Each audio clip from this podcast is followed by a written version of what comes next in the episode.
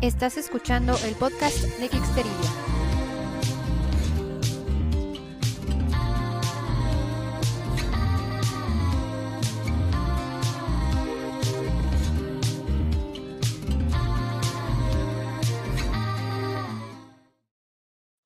¿Qué onda, chavos? ¿Cómo están? no se crean, no se crean, no se crean. Ahorita van a ver por qué los saludé de esa manera en lugar de mi manera habitual de Hola Geeksters, ¿cómo están? Este, bienvenidos al podcast de Geeksterilia, su podcast favorito de series, películas y literatura de ciencia ficción y fantasía, así como de cultura pop en general. Yo soy Cecilia y hoy vamos a hablar de las naves legendarias del sci-fi y space operas. Porque, pues, porque, pues sí, porque están, están muy chidas. Eh, eh, y en estas, en estas naves, mucha parte de las historias eh, se desarrollan, de las historias que ya conocemos y amamos, se desarrollan, así que vale la pena hablar de estas naves. Cabe mencionar que estas naves son selección personal de, los, de los invitados y mías. Este, si ustedes sienten que falta alguna, pues probablemente falten bastantes, pero ah, pues estas son las que ah, para nosotros son algo especial. Así que bienvenidos y les presento a los invitados del día de hoy comenzando por Arnoldo Montaño, que es precisamente la razón por la que ustedes, porque ahorita los saludé de esa manera. ¿Qué onda, chavos? ¿Cómo están? No, pues muchas gracias por la, por la invitación para hablar de las naves. Es un tema que se me hace bien chido y, pues qué bueno que estemos aquí para geekear un rato. ñoño. uy, sí, vamos a, vamos a ñoñar intensamente. Y pues bueno, no podía hablar de un tema de naves sin invitar a un piloto de verdad. Esta persona, ustedes la conocen bastante bien porque es un, es un regular en este podcast. Joe Pollo. Hola, Joe. Hola, muchísimas gracias por habernos invitado. es un gusto estar aquí. Y bienvenidos. Ah, no, espérame, esto es más tarde. ¿Cómo? Estoy, Sí, estoy muy ah. contento. Eh, hoy básicamente voy a funcionar únicamente como un piloto de repuesto. En caso de que algo falle, pues quiebran el vidrio y me sacan a mí. ok. Oye, Arnoldo, está bien chida tu, tu, tu background. Ah, sí, es que ya me, como íbamos a hablar de naves, pues ya este, me monté en la mía, ya me vine preparado para transmitir desde aquí. Sí, sí, sí. Este, a mí me gustaría, me hubiera gustado tener también un, un, este, ¿cómo se llama? Una pantalla verde para poder poner de fondo alguna de las naves. Hubiera puesto la que ahorita les voy a decir que es mi favorita.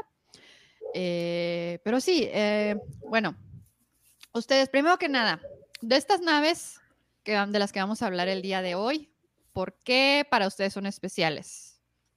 ¿Quién quiere comenzar? Ah, a ver si quiero yo. eh, para mí las naves que yo puse ahorita es, eh, se me hacen especiales por las historias que se desarrollan alrededor de estas, de estas naves. Em, la, mayoría que puse son de anime, porque la neta este, me, gusta, me gustan mucho este tipo de historias. Y eh, pues algunas tienen que ver con robots gigantes o historias de, de cazarrecompensas. Entonces las historias que están alrededor de estas naves, pues se me hacen muy, muy especiales, entonces por eso escogí las que escogí.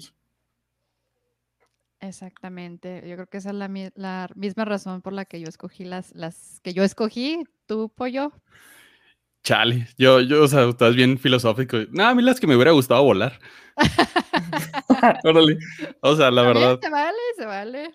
Sí, no, o sea, nada de salvar el mundo ni rescatar a nadie. No, no, la verdad lo que me hubiera gustado volar, lo que me gustaría volar, Espero que todavía el futuro nos alcance. Ya sé. Pues igual, igual y sí. Digo, hay un Gundam de verdad en Japón ahorita. Nomás se los dejo así. Sí, bueno, pero ¿funciona? Oh, esa es otra historia. sí, funciona, pero no para matar otros Gundam ni otros monstruos. Pero bueno, igual eh, más al rato. Aún. sí, aún. Híjole, pues bueno.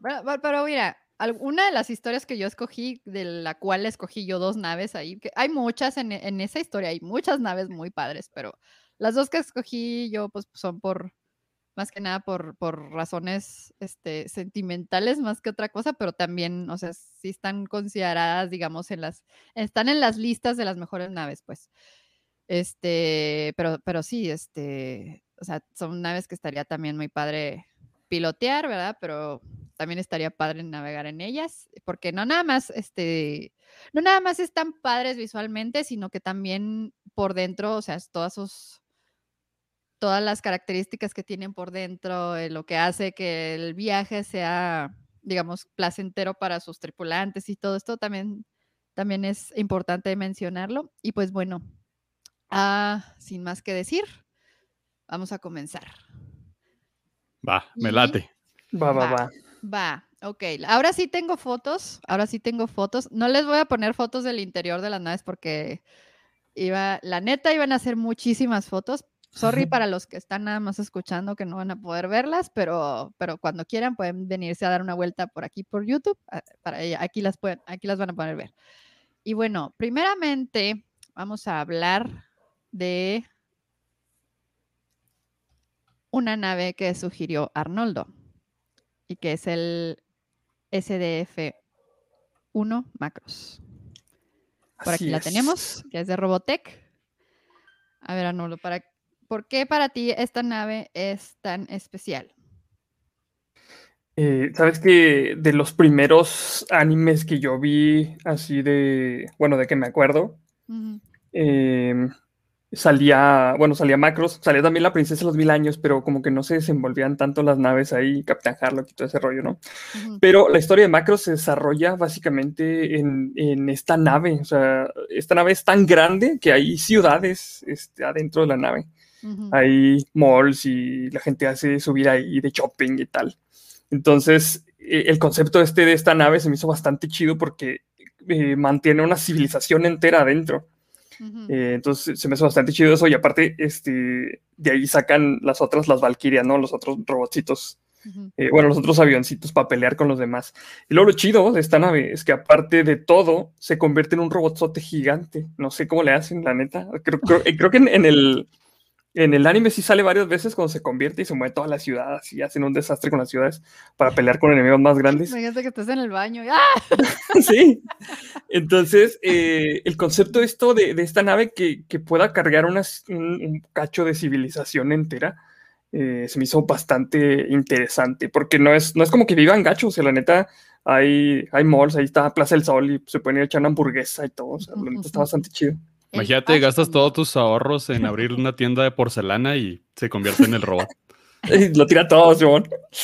De perdida le deberían de poner así como que gravedad cero para que no pasaran esas cosas, ¿no? Digo, para que no se quiebre tu porcelana a bordo. Sí, no.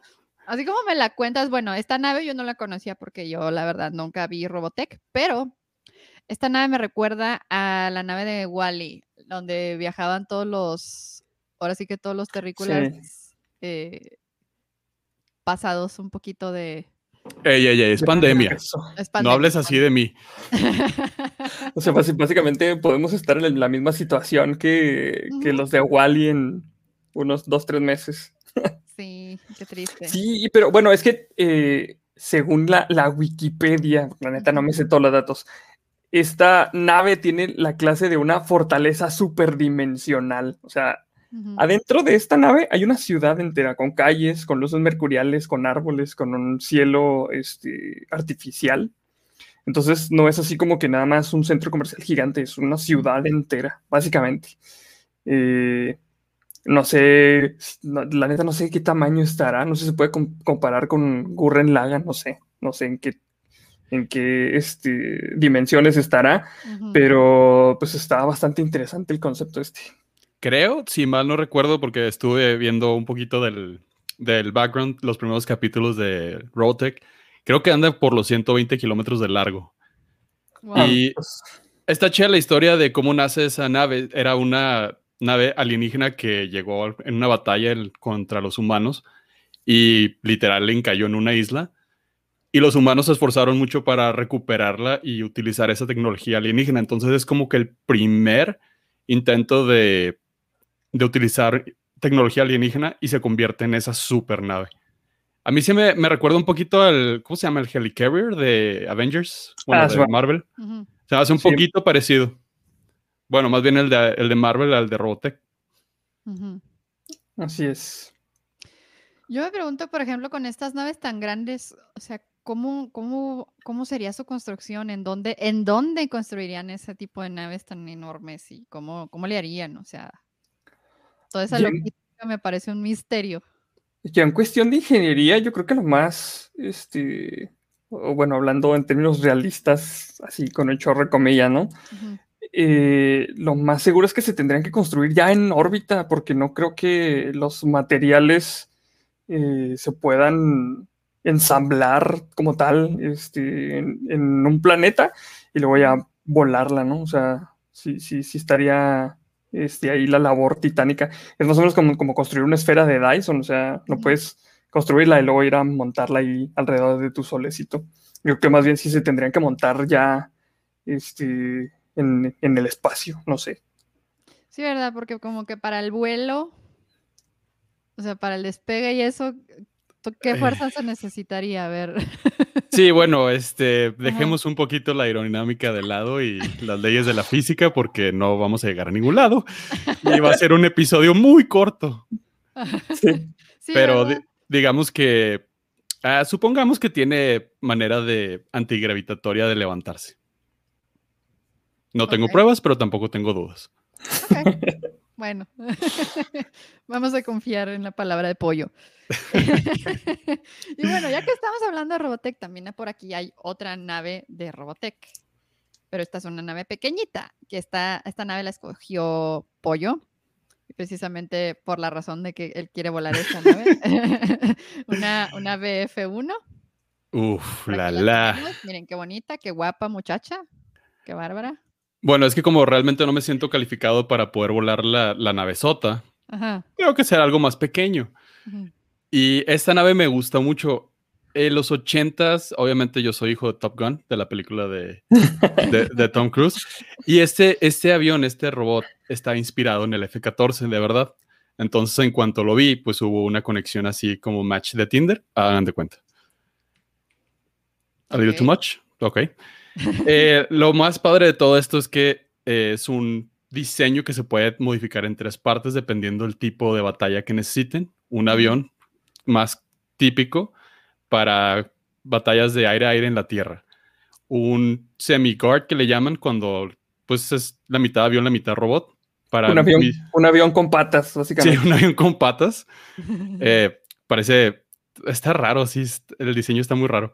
Pero es como para misiones en tierra y ya totalmente robot para pelearse con los alienígenas. Porque es Japón y no podían meter un, o sea, no podían no meter un robot en las historias. La neta, por eso lo metían. Mejor que un tentáculo. sí, de hecho, este, me, me, gustan mucho este diseño de los, de los aviones y pues obviamente que mi favorito de los BF-1 es el avión de Roy Fokker. Está bien chido. Oh, sí. Eh, y me acuerdo que siempre que derriba a un enemigo, pues de ahí le pone su estampa de que ya derribó a, otro. Sí, la neta, este Macros tiene muy, muy chidas historias así de dogfights y ese tipo de cosas. E, es una gran novela, ¿eh? si tienen oportunidad, pueden verlas en YouTube, ahorita están gratis, sin necesidad de gran esfuerzo. Es una gran novela la, serie de Robotech Macros. ¿Por qué una novela? Es que, o sea, de verdad, pónganse, denle, una oportunidad simplemente al primer episodio. Y los diálogos entre los personajes son de, novela chida de Televisa de los años dorados. O sea, tienen sustento y tienen corazón. Cuna, de lobos, ¿no? sí, sí, sí, sí, o sea, sí, es que, pelada. En, la primera de Macros, creo que el. Eh, no me acuerdo los, los, personajes, pero el vato está enamorado de una chava que canta en un barecillo. sí, Rick. Simón, Rick. está enamorado de la chava que canta en un barecillo. Entonces, este vato pues, es militar, no tiene que salir a pelear. Y esta chava, así como que medio no lo pela. Entonces, es así como que el drama eh, en el que este vato, pues, tiene que salir a defender a la humanidad que va encima de la nave sota y pues esta chava sí que, quiere ser superestrella y, y, no tiene tiempo como para andar pelando al militar. Ah, la neta sí, sí es una novela así, hecha y derecha del ochentera, sí está bastante chida. Mejor tipo de novela ochentera no existe. pues bueno, acabas de mandar al, diablo a, a Cuna de Nova. Mira, Cuna de Lobos. Cuna de Lobos no tiene aviones. No tiene aviones, efectivamente. Punto para Macros. ¿Sabes que sí tiene aviones? ¿Sabes que sí tiene aviones? El video de la incondicional de Leslie. Híjole, mitad y mitad. Mitad y mitad, mi corazón está dividido. Me diste en el punto ciego. Ay, qué barbaridad, qué barbaridad. Bueno, aquí por aquí tienen una pregunta interesante que, bueno, ahorita yo digo lo que opino, ¿verdad? Acerca de esta pregunta. Es que Mechagodzilla cuenta como nave yo digo que no. No sé ustedes, yo digo que no. Digo, se maneja como un mecha, pero no estás adentro del mecha. Algo así, no sé. Y, bueno, es que ahí tendremos que definir qué sería una nave, porque yo me supongo que, bueno, las, todas las naves que seleccionamos eh, se utilizan para viaje interestelar. No todas, otras se utilizan para dogfight, cosas así, pero pues van dentro de otra mothership, ¿no? Entonces, Mechagodzilla sería más un robot, o sea, como un mecha, esa caería dentro de, otra, de otro capítulo, yo, yo diría. Sí, yo creo que Mechagodzilla paga predial y por ende está en la Tierra. Básicamente sí. Sí, sí, así es, así es. Los impuestos construyen esa, ese, esa cosa, ese mecha. Es un mecha, no es una nave, es un mecha. Sí, espero que este la respuesta haya satisfecho fecho a nuestro eh, viewer. Así es, así es. Pero bueno, ya tenemos, tenemos muchas otras naves de qué hablar. Y una de ellas que me encanta a mí por muchas razones es nada más y nada menos que la TARDIS de Doctor Who. Y bueno, hay mucho que decir acerca de, de la TARDIS y es que para empezar, pues bueno, es una nave alienígena, ¿verdad? Es una nave construida con, tecnología alienígena que es capaz de transformar su, digamos, su, imagen exterior al, digamos, para adaptarse al entorno en el que aterriza, ¿no? Por ejemplo, si aterriza en un desierto, pudiera aparecer en forma de cactus, o si aparece en una ciudad, a lo mejor puede aparecer en forma de, de un oxo, I don't know. no, no lo sé. Pero bueno, la particularidad de la TARDIS de El Doctor en Doctor Who es que la, ese mecanismo que hace que se transforme y se adapte a, su entorno, pues como que se quedó atorado. Entonces, una vez se transformó en una caseta de teléfono para policía de, de Inglaterra de los años 60 y pues se quedó atorada en esa forma para siempre y ya no, ya no se puede cambiar de, apariencia. Pero, eh, bueno, una de las peculiaridades de esta nave es que es más grande por dentro, lo que todo el mundo dice cuando entra. Eh, y pues es, no es solo es una nave espacial, es una máquina del tiempo también. esta, esta, nave viaja por el tiempo y el espacio. Y eso, eso está muy padre tiene personalidad propia también. Eh, como que tiene, tiene sus caprichos por ahí, bien suave. y, pues definitivamente es una de mis favoritas. No sé ustedes qué opinan acerca de la, de la TARDIS. Fíjate que haciendo un poco de, eh, de meta, me encanta cómo las limitaciones que tenían para escribir las historias nos dan eh, este tipo de, pues, ideas y de desarrollos de la nave, ¿no? Porque eso de It's bigger on the inside es porque pues no tenían un espacio así como para, justificar, no sé, a lo mejor una maquetota con una nave sota o a lo mejor este, un, un render de 3D así con una nave sota. Entonces, ese tipo de conceptos de que pues tiene como que una, un pocket dimension adentro de la nave, eh, es ciencia ficción pura y dura, o sea, es realmente hacer eh, que, la, que la historia eh, tenga el drive para justificar los, los, aparatos que, o, los, las herramientas que utilizan los, los, personajes.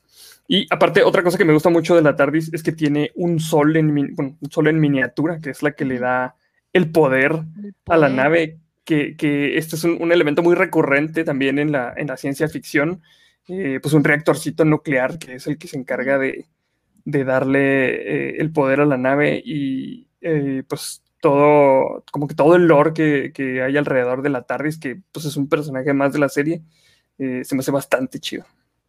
Sí, Sí, sí, bueno, por, aquí Maximiliano nos dice que en la Ciudad de México aparecería en forma de puesto de tacos, efectivamente. Sería una muy buena manera de, mezclar una TARDIS en el entorno en el que, en el que se aparece. Eh, pero también hay otra cosa que tiene la TARDIS que me gusta mucho eh, y que tiene, bueno, tiene dos funciones, ¿no? Una es traducir, la, la TARDIS tiene el poder de traducir cualquier lenguaje a, tu lenguaje nativo. O sea, por ejemplo, si tú hablas español y te metes a la tarde, si llegas a un planeta donde hablan, no sé, X idioma, lo vas a escuchar en español. Eh, si vas a Inglaterra o si vas a China, vas a escuchar todo en español, porque eso es lo que va a hacer, eso es lo que va a hacer la TARDIS por ti. Pero también tiene otra peculiaridad la TARDIS y es que tiene el poder de, de inglesear todo el entorno en el que Afortunadamente. Sí, sí, sí, sí. A ver, yo, ¿tú qué, qué opinas de la Targesto? Porque tú también la seleccionaste. Híjole, sí. La verdad es que es una de las que más me gustan. Pero yo soy un romántico. A mí me gusta mucho el aspecto emocional de la TARDIS. Uno, que va donde se le da su regana. Dos, que va cuando se le da la gana. Y tres, finalmente eh, rescato mucho un episodio donde vemos a la TARDIS como una persona. Oh, sí, sí. Y toda la emoción y el sentimiento y la pelea que tiene con el doctor, porque es, es una personalidad la, nave. Y eso, eso a mí me, divierte mucho. Eso y que pues cuando más la necesitas no está, ¿verdad? claro. es volátil y temperamental la TARDIS lo cual lo hace extremadamente divertido porque pues no, no solamente es un prop como que, ah, ok, llegó el final del episodio, se van a subir y ya se van. No, llegó al final del episodio, están al filo de la muerte y no está la TARDIS. en efecto. Ah, y también es indestructible por fuera. Y trae el freno de mano puesto. Y trae el freno de mano puesto, por eso suena así. Está genial, o sea, por donde la veas, la, explicación me mató la primera vez que lo vi. Dije, claro, no veo por qué no. Ajá, no, y aparte, o sea, le da todo ese carácter sí. Eh, piratón, ¿no? A la, a, la, a la nave, ¿no? Porque es una nave que está cucha, no sirve su, Tatuar el fenómeno. Este, y luego aparte el, lo de que no funciona su mecanismo ese de, eh, de transformarse entre, ay, el que no puedes controlar precisamente a dónde va, ni cuándo, ni cómo, ni eh, nada. O sea, todo eso, es, eso le da un carácter muy especial a la TARDIS, porque sí, realmente como que la humaniza, o sea, porque sí, efectivamente es un personaje más y es, es una persona, básicamente. Y, la parte donde con cada doctor adquiere una personalidad diferente, también. Chulada. Sí, sí, sí, que se, se redecora y todo esto. O sea, renace junto con el doctor y eso también está muy padre, está muy bonito. 10 de 10, este, sí regreso. Dice, aquí Fofito que tú sabes de volar naves con esas características volátiles. Digamos que para efectos de que mi carrera de futuro no se vea involucrada en investigaciones, digamos que no. wink, wink. ¿Sabes, ¿Sabes volar naves que tengan el freno de mano puesto, atorado? Eh, volar no es tanta bronca como aterrizar. Ah, ok. Ok, suena, tiene sentido esto. tiene sentido lo que estás diciendo. No puedo decir más sin utilizar el aparatito de los Men in Black. Ay, en fin. Pues bueno, y hablando de naves piratonas, por aquí tenemos una que nos estaban pidiendo hace rato en los comentarios y que también tiene, tiene, tiene esta peculiaridad de, lo, de lo aleatorio, ¿no? Eh, y es la Heart of Gold de Hitchhiker's Guide to the Galaxy. Eh, y sí, o sea, esta nave Bueno, primero que nada, nada es una nave que, bueno, por dentro, digamos que es una nave tan, tan padre y tan, y tan ah, emocionante hasta cierto punto, que es por eso que se la roban, ¿verdad? Y por eso es que conocemos a, al personaje de Safod en la historia de Hitchhiker's Guide to the Galaxy, que es el presidente de la galaxia, pero el presidente de la galaxia se decidió robar esta, esta nave y andar por todo el universo. Eh, pero lo que tiene esta nave de, especial, no nada más es que por dentro, digamos que está súper limpia y súper bonita, súper este, ordenada y todo, sino que tiene un mecanismo muy, muy chistoso, ¿verdad? que, que digamos que funciona como que haciendo posible lo imposible o lo, improbable, ¿no? Entonces, por ejemplo, cuando tú activas ese mecanismo, eh, tú toma, la nave toma la forma de, temporalmente toma la forma que se te ocurra. Uh, llámese una bola de estambre, llámese un celular, llámese, no sé, una maceta, lo que sea toma ese, esa forma por un momento y aparece en un lugar que hubiera sido de otra manera improbable que hubiera aparecido en el tiempo en el que apareció, ¿no?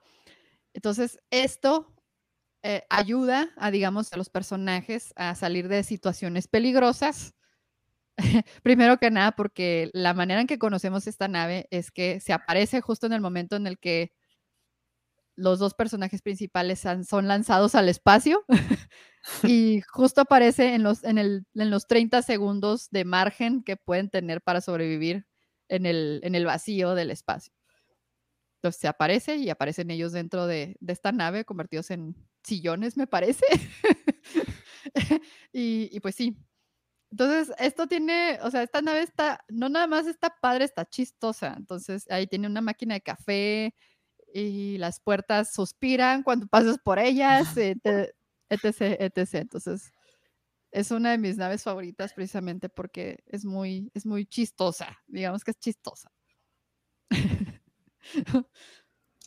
Me gusta mucho eh, eso del Infinite Improbability Drive porque es, es un motor que jamás había utilizado este, así en alguna otra nave de ciencia ficción. O sea, siempre era, este, no sé, un reactor nuclear que te da este, mucho power, o no sé, a lo mejor este, un motor que es de materia oscura y por eso puedes hacer rollos de gusano y tal y tal.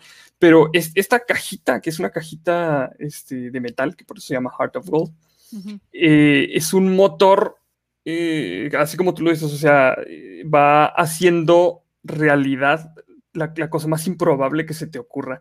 Entonces es por eso que puedo hacer todo este tipo de cosas. Se me hace eh, un recurso bastante interesante el de, el de Douglas Adams, el que utilizó aquí para cómo justificar cómo funciona su nave, porque pues juega mucho con, con, las probabilidades, el mundo cuántico y todo este tipo de, de, rollos que eh, uno, se, uno suena muy inteligente cuando las dice, pero que realmente no sabe cómo funcionan. Eh, no sé, se me, hace, bastante chida esta nave por eso, por esa peculiaridad que tiene.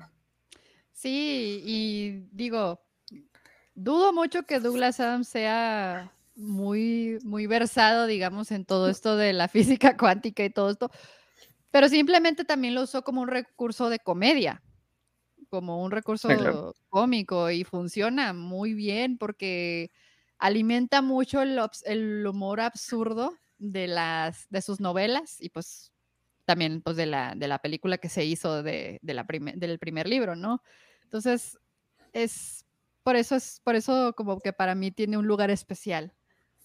¿Tú has visto tú, eh, voy por partes. La verdad, tengo que confesar que hasta que hiciste el, especial de Hitchhiker en, tu programa, dije, ah, mira, sí, se ve, se ve chida y, y, todo lo que dijeron estuvo chida. Y lo he empezado, o sea, voy por partes, voy como a la mitad. Y lo que más me gusta y lo que más he disfrutado es que no se toma en serio. La, O sea, la nave espacial no se toma en serio. Y eso es muy divertido porque dejas de tratar de ser inteligente, pero al mismo tiempo lo eres aún más. Y todas esas oportunidades y variables que te da, aparte tiene café. Tiene café. ah, y, y la inteligencia artificial de esta nave también está, es otra cosa digna de mencionarse porque... Es muy amable. Es, en exceso amable y es en exceso positiva y este... me, siento, sí, me siento identificada con esa personalidad y, la verdad nos, nos caímos bien. me encanta, me encanta cómo hace contraste con el Marvin, ¿no? O sea, porque el Marvin es acá todo pesimista, todo depresivo, angustiado y todo, y, la nave así de, sí, nos vamos a estrellar, pero ¿qué? Pero tenemos café, así que las cosas están bien. Sí, me, encanta, me encanta esa nave por todos esos detallitos y aparte por, también por dentro, como se escribe en, en los libros y como también como la, como la pusieron en las novelas, también pues está, está padre, ¿no? Está muy, mm, tiene una imagen muy, muy futurista, muy, muy limpia, todo es blanco, así. Bueno, en, la película no todo es blanco, pero sí hay varias partes así padres, ¿no? Entonces, este, por aquí tengo que darle muchas gracias a, a Fofation, que nos acaba de contribuir por aquí, por hacer Joe, por hacer a Joe ver algo que no logré y yo quería hacer que viera. Ah, qué chido. este, tengo ese superpoder de convencer a las personas de ver series o películas que... Mira, cuando te las ofrecen con cariño, amor y ternura y comprensión, es más fácil que cuando te dicen vela. Ya ves, Fofo, tienes que ser más sutil, tienes que ser más más amable como el piloto, como la inteligencia artificial del juego. Exacto. No aprendí nada, Fofo, de esto. En fin, en fin. Pues bueno, tenemos todavía muchas naves de que hablar, así que vámonos, vámonos por ahí. Y bueno, vamos a entrar a. Ya, ya hablamos un poquito de una de las series, de una de las naves, bueno, dos de las naves del anime, pero vamos a otra nave del anime que seleccionó Arnoldo y que es nada más y nada menos que la Bebop de Cowboy Bebop. Por aquí la tenemos. Miren qué chula, qué chula muchacha. Está bien chida. sí. ¿Han visto, ¿Han visto Cowboy Vivo? ¿Saben de qué va? Sí, sí. Tengo, hace mucho que la vi, así que hay muchos detalles que no, no recuerdo muy bien, la mera verdad. Pero sí me acuerdo, pues, digamos que la importancia de, la nave. básicamente eh, se llama Cowboy Vivo porque la nave se llama la Vivo y es básicamente la nave donde viajan todos los protagonistas que son eh, son cazarrecompensas espaciales. Está bien chida. Y esta nave está eh, bastante suave porque Jet, el personaje que, es dueño de la nave, pues la compró en Ganímide, una de las lunas de Júpiter, porque lo usaban ahí como una nave de pesca. Entonces, básicamente es como, como si tu tío comprara una Datsuncita y tuviera aventuras en su Datsun, porque está así, este, pues no es, no es así una nave top notch, es un, cacharro ahí espacial que le tiene que ir arreglando cosas. Eh, y, como la nave pues de mando. Sí, ándale, como la nave, como la nave de mando. Entonces, no es que tenga así como que mucha tecnología, tiene para, para generar este gravedad artificial pues tiene una parte sí que gira, ¿no? Como la de Odisea del Espacio. Tiene eh, pues sus living quarters así. Sí, es, algo recurrente también para las, eh, pues, las series donde no tengan tecnología de gravedad artificial. Es algo, es algo recurrente. Eh, también puede cargar a las otras naves. bueno, por, lo menos Spike y Faye tienen otras naves más chiquitas, que es cuando ya se salen a cazar a la gente. Eh, y pues, pues básicamente es, la nave que, en la que van a cazar las recompensas a todos los lugares del sistema solar. Algo así como, bueno, como mencioné ahorita, la nave de mando y como la nave de, pues una de las naves que ahorita vamos a mencionar, que yo creo que va a ser la última que vamos a, de la que vamos a hablar. Me gusta cómo tenemos en nuestros corazones las naves desfavorecidas, aquellas que se echan a perder, que no funcionan, que se desbaratan. Como que nos sentimos más, este, como más cercanos a ellas. Sus historias nos llaman más. Es que digamos que la relacionamos un poquito con nuestro, con nuestro propio carro, ¿no? Con nuestro propio carro que, pues no, ¿Te acuerdas de, tu primer Suru? Ándale, sí. No, bueno, ninguno de nosotros tres eh, somos millonarios, ¿verdad? Como para comprarnos un carro del año cada año, no. este, entonces, pues todos traemos ahí este nuestro nuestro carrito que ahí anda sobreviviendo, las inclemencias de, del, del pavimento juarense, bueno, tú en el que tu casa el pavimento chihuahua. Es la misma, es la misma. No, no, no, no es la misma, créenos que no es la misma. no es la misma, pero, pero sí, eh, entonces, como que es una parte fácil de, con, fácil de relacionarte con ella. Luego también, esta, estos desperfectos, digamos que son ocasión de plot development, ¿no? Porque muchas de las veces, porque la nave se atoró o se descompuso o se crasheó o le cayeron meteoritos, lo que sea, esto provoca ciertas acciones en los personajes que llevan la historia a otro lado completamente o cambian, cambian el giro de la historia por completo. Entonces, todos estos desperfectos pues son, son bonitos, son importantes, ¿no? En, por ejemplo, en, en, la Bebop, como era una nave este, que utilizaban para pesca, pues los dueños anteriores dejaron eh, pues algo ahí en el refrigerador que se les olvidó. Entonces, ese algo del refrigerador sale en uno de los episodios eh, y este episodio es como un homenaje a, a Alien, el octavo pasajero. Ese episodio está bien chido. Neta, dénsenlo si tienen, si tienen chance. Toda la serie está muy chida. Este, eh, utilizan mucho el recurso de la música para hacer el drive de la historia. Uh, entonces, entonces dénsela, la neta, está muy chida. Sí, sí, es puro, es puro jazz, puro bebop. Eh, bebop, exactamente. Está, muy padre, está muy padre. Fíjese que yo no soy tan, yo no soy tan, tan, tan, tan fan del jazz en sí, pero esa, ese soundtrack ahí funcionaba, funcionaba de, de muchas maneras. sí. Y pues bueno, la historia, la historia es muy buena, la historia de Cowboy Bebop es muy buena. No me acuerdo yo de muchos detalles, solo me acuerdo, digamos, a grosso modo lo que pasó.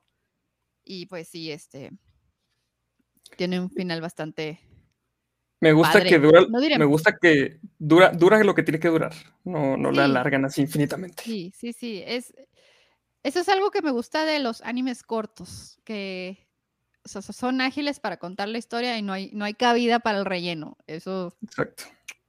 está bien padre. Y es de mis días, es de mis días viejos de, de, de, otaku, porque yo la verdad ahorita ya no veo anime, ya no, este, como que ya no conecto con él, ya no conecto con él como lo hacía antes, pero sí, Cowboy Bebop es una serie es que de la top, ¿no? los animes de ahorita tienes que tener mucho compromiso porque son un chorro de capítulos. Entonces ya, la neta no, no, no tengo tanto tiempo. ah, mira, dicen aquí, Cowboy Bebop es un anuncio de cigarrillos de 26 capítulos. Sí, sí. Nomás le faltó ahí el sponsor de... de... De, de Camel. De, de, Camel. ¿Cuál era? Mon... Ah, no me acuerdo. Yo, yo, no, yo no fumo y la neta sí se me antojaba un chorro fumar, así como Spike, neta, así machín, porque se, ve que se los disfruta los cigarros. Déjame adivinar. ¿Es de los ochentas? No, es dos miles. Wow. Late 90s. Late 90s, early.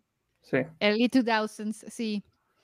Ahorita, ahorita te, saco ese dato. Pero sí, no, no es ochentera, no es. No, no es ochentera. Porque, digo, tiene como el vibe, ¿no? Sí. Así por la, forma de los dibujos y el cigarrito y... El, intro estilo James Bond es, del 98. Del 98. Sí, late 90s, sí. En efecto, en efecto. Eh, y bueno, ah, como mencioné al principio, eh, todas estas naves son, son para especiales para nosotros en particular. A lo mejor para ustedes hay otras hay otras naves que les gustan mucho. Si, quieres, si quieren por ahí, póngannoslas en los comentarios. A lo mejor las mencionamos, a lo mejor no, pero por ahí van a andar. Eh, y bueno, quiero mencionar una que de hecho también Joe la, la mencionó por ahí. Y bueno, esta nave en teoría no viajó nunca, pero nosotros dimos otra cosa junto con Jodie Foster, y es La máquina en Contact. Que de hecho también de esta, de esta película ya, ya hablé en este podcast, precisamente con, con Joe, con Pollo y con Fofo. Y bueno, algo que me gusta a mí mucho de esta, de esta nave es cómo es su aceleración, cómo, cómo, cómo funciona todo este, todo este asunto del movimiento, cómo, cómo el misterio de cómo se fue formando, cómo se, cómo se fue, cómo fue construida. Ah, pues todo alrededor de esta nave es fascinante. No sé qué quieras decir tú, Joe, antes de entrar a detalle de, en esto. El diseño que mencionas este, se me hizo muy, muy interesante la, la forma, la narrativa, cómo la película lo va llevando. El plot twist cuando, digo, podemos decir spoilers, ¿no? Ya pasaron como 45 años. Sí, el que no la vio es porque... Sí, ya no la vio. O sea, el, el plot twist cuando te ponen así que ya funciona, ya funciona y lo explota y tú dices, no, yo sí la quería ver funcionar. ¿Cómo me haces eso? Y luego te, te muestran el backup y dices, ah, qué chido. La, la manera en que el te manejan que el ser humano quiere controlar todo a pesar de que todas las pistas te dicen que déjalo fluir, va así. Ah, no. Ponle botones, luces LED y música techno. Ponle una silla gamer. Sí, sí, sí. de las caras. De las caras. Y todo, ese, todo ese aspecto que, que, muestra que el ser humano es sobrecontrolador y, y simplemente no, no, deja, no deja de fluir, no, no se deja fluir por las situaciones ni por el conocimiento externo, dices, pues dale chance, güey. O sea, si te dicen que es A, pues es A, güey. Y como te, toda esa transición de, ah, tenían razón los que la inventaron. Hmm. Es como cuando al final del día decides que no pudiste armar el Lego como pensaste que iba y sacas el instructivo, así mero. ok, sí. Es, una, historia, es una historia cercana. Que, que odian leer instructivos porque tienen que descifrarlo. No, no lo van a descifrar. no lo van a descifrar. A lo mejor sí, pero lo más probable es que no.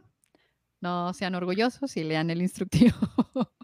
Eso es básicamente, eh, Contact pudiera ser un, un, buen, un buen comercial para IKEA. Sí, básicamente es la moraleja de, Contact, ¿no? O sea, lee, lee, el instructivo y hazle caso para que no te sobren este, tornillos.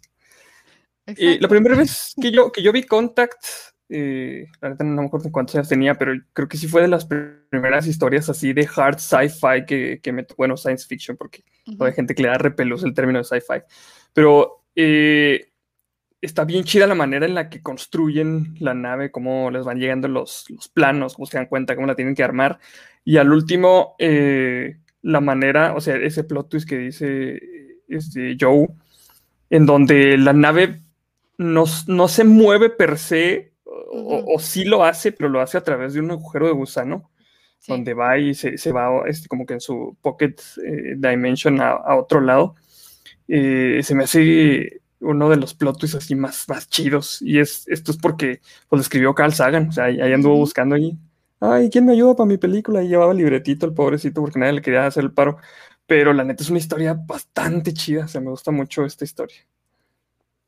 Debemos reconocer que es la tarde hecha realidad. Es la tarde hecha realidad. ándale, ándale, ándale. Eh, a mí lo que me gustó fue, fue la manera, o sea, bueno, porque en todas, todas estas naves de las que hemos estado hablando, pues tienen una navegación, digamos, lineal, ¿no? O sea, tienen que acelerar de manera lineal para alcanzar el, digamos, el punto B al que quieren ir. Y aquí no, aquí tienen esta serie, no, hay un término, no me acuerdo cómo se llama, pero eso de las cosas esas giratorias, que son las que generan la, energía necesaria para que la cápsula se suelte y pueda pasar por el agujero de gusano. No recuerdo el nombre, la mera verdad, yo no soy científica, eh, pero, pero sí, esa, esa parte se me hizo muy padre, eh, un muy, muy original forma de presentar el viaje eh, en el espacio-tiempo, porque, bueno, inevitablemente si viajas por un, por un, por un agujero gusano, pues vas a... Sí, un giroscopio. Sí, un giroscopio. Eso, esa Gracias. gracias, gracias. Muchas gracias. ¿Qué haría yo sin ustedes? Los comentarios. Pero finalmente, ¿viajó? ¿No viajó? Porque tenemos 3.000 horas de, de video. 18 horas de video. Ah, bueno, yo vi la versión extendida. Vi el pues Carl Sagan Cat.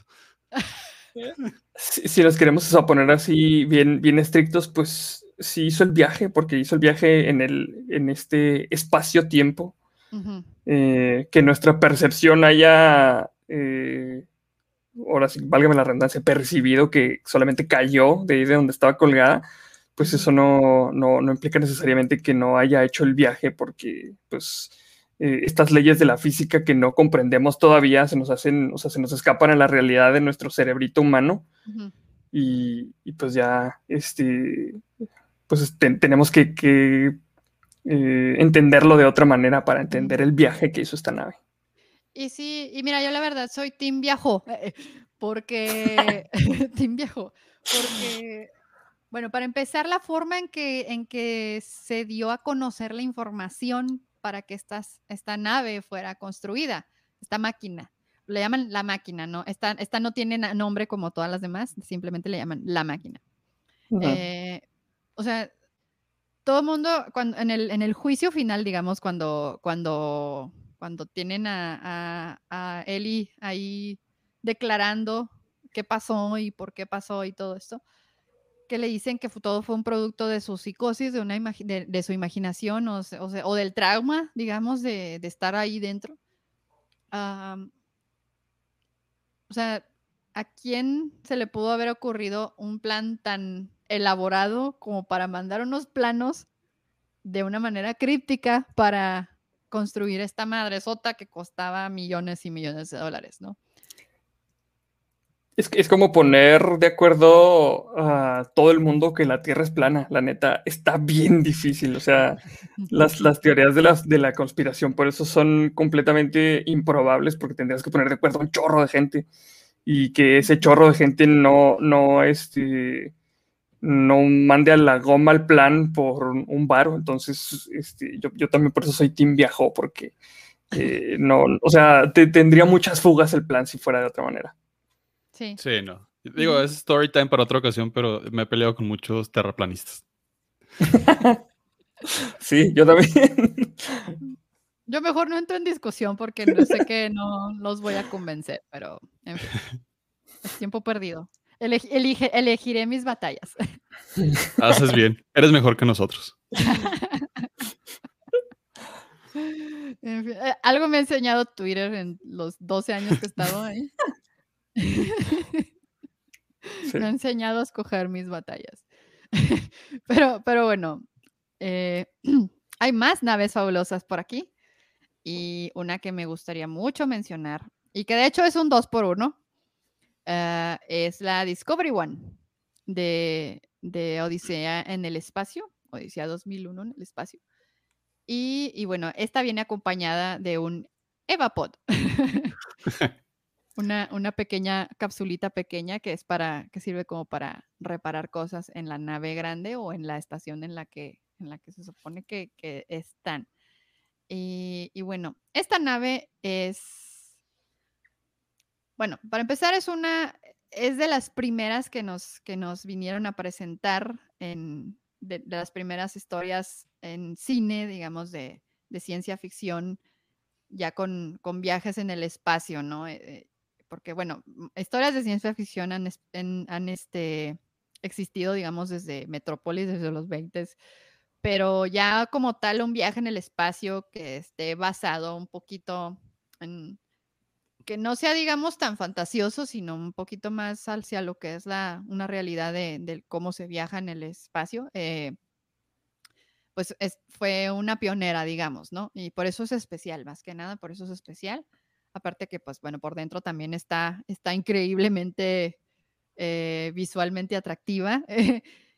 y aparte alberga a una inteligencia artificial que, que es, digamos, legendaria, ¿no? Es, es una de las madres de, de, los miedos a la inteligencia artificial por ahí. El HAL. Fíjate que está, está bien chida la historia de esta nave porque, eh, o sea, muchos de los cálculos o muchas de las cosas que menciona Kubrick en, en el guion lo han contrastado físicos y dicen, no, pues sí, o sea, la neta, las cosas que, que pone este otro en la película son, son totalmente plausibles o posibles en la vida real. Y esta, creo que esta, esta fue la primera en la que eh, contaban con este sistema para generar gravedad artificial, que era pues este, cilindrito, ¿no? Y de hecho es un tema recurrente en las naves espaciales en sci-fi. O sea, la cosa esa giratoria que genera gravedad. La de eh, la nave que pusieron en la película de The Martian también implementa algo así, entonces sí es, un tema bastante, bastante recurrente. Aquí lo chido es que las, las tomas que lograron en la película, o sea, de cuenta que e, era el, el, el gravity de su época, porque toda la gente estaba impresionada con, con las tomas que lograron. Y este es, e, esto nos pone de prueba que si em, realmente fingieron el vuelo de la, de la luna. O sea, Kubrick los hizo viajar a, la luna in situ porque a él le gusta ser director del método, entonces tiene que grabar ahí en el set especial en la luna. La neta, sí, esta película está, me, gusta, me gusta mucho por, por lo que representa en, en términos de, de cómo se, empezaron a contar historias de ciencia ficción un poquito más serias, porque pues antes eran cosas de ñoño, ¿no? Esto de la ciencia ficción y las navecitas y eso. Y de Star Wars no vamos a estar hablando. todavía. Bueno, todavía, no, porque esto fue antes, esto fue un poquito antes. Eh, ay Dios, se me Yo solamente. Sí, yo solamente me acuerdo así lejanamente la vi hace muchísimos años, pero rescato mucho uno, el, eh, la música del intro. Mm, y así como que, ah, ya sé que estoy viendo. Y como dices, la, el movimiento de fuerza centrípeta para provocar gravedad artificial fue así cuando la vi en niño, así como que, ah, claro, tiene sentido. No sé por qué, pero tiene sentido.